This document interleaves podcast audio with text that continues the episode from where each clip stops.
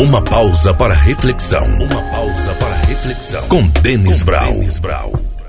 Somos provados, isso é fato. Somos desafiados todos os dias. Sim, nas nossas crenças, até o limite das nossas forças, muitas vezes. Talvez não seja a prova da fé, mas talvez a nossa mudança de prioridades. Porque uma coisa é você, a sua fé, o seu ponto de vista da fé, quando você é solteiro, o seu ponto de vista muda quando você se casa e ele muda completamente quando você tem filhos. Talvez a prioridade muda muito, os conflitos aumentam. Então, uma coisa é quando você mesmo padece ou você passa por uma situação e você faz a escolha para si mesmo. Outra coisa é quando você faz a escolha e sabe que pode afetar as pessoas que dependem de você. Então são essas provas. O que muda muitas vezes é o foco.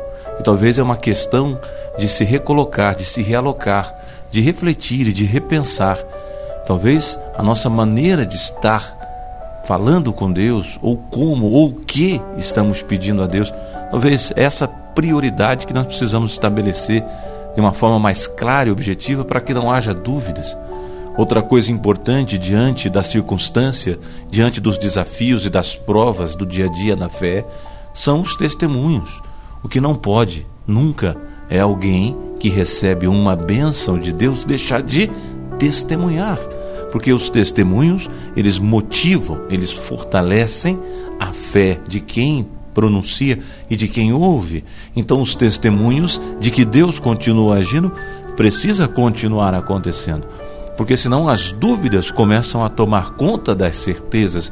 E aí a fé vai ficando enfraquecida, porque quando a situação fica difícil, quando se passa por um momento delicado na vida, aonde você precisa fazer escolhas e às vezes você não sabe nem mesmo como, nem o que fazer, não sabe para onde ir, não sabe onde buscar ajuda, e quando chega nesse ponto da sua fé, você precisa estar com o seu objetivo definido, né? com a sua prioridade definida, e você precisa de convicção.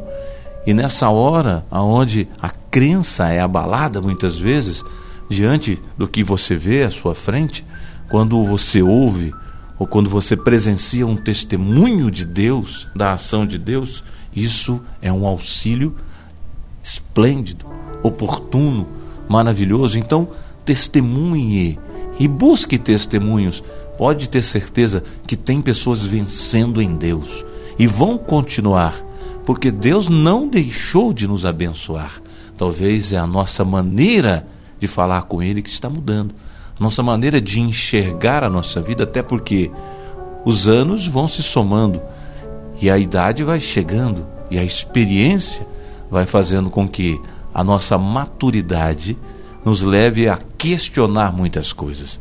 Não, não é que Deus deixou de te ouvir. Talvez é você que está precisando mudar a sua forma de pedir. Faz um tempo que você clamou, por muitas vezes sim você chorou, mas a vitória nunca, nunca vem. Não, não, não. Então você pergunta a Deus por quê?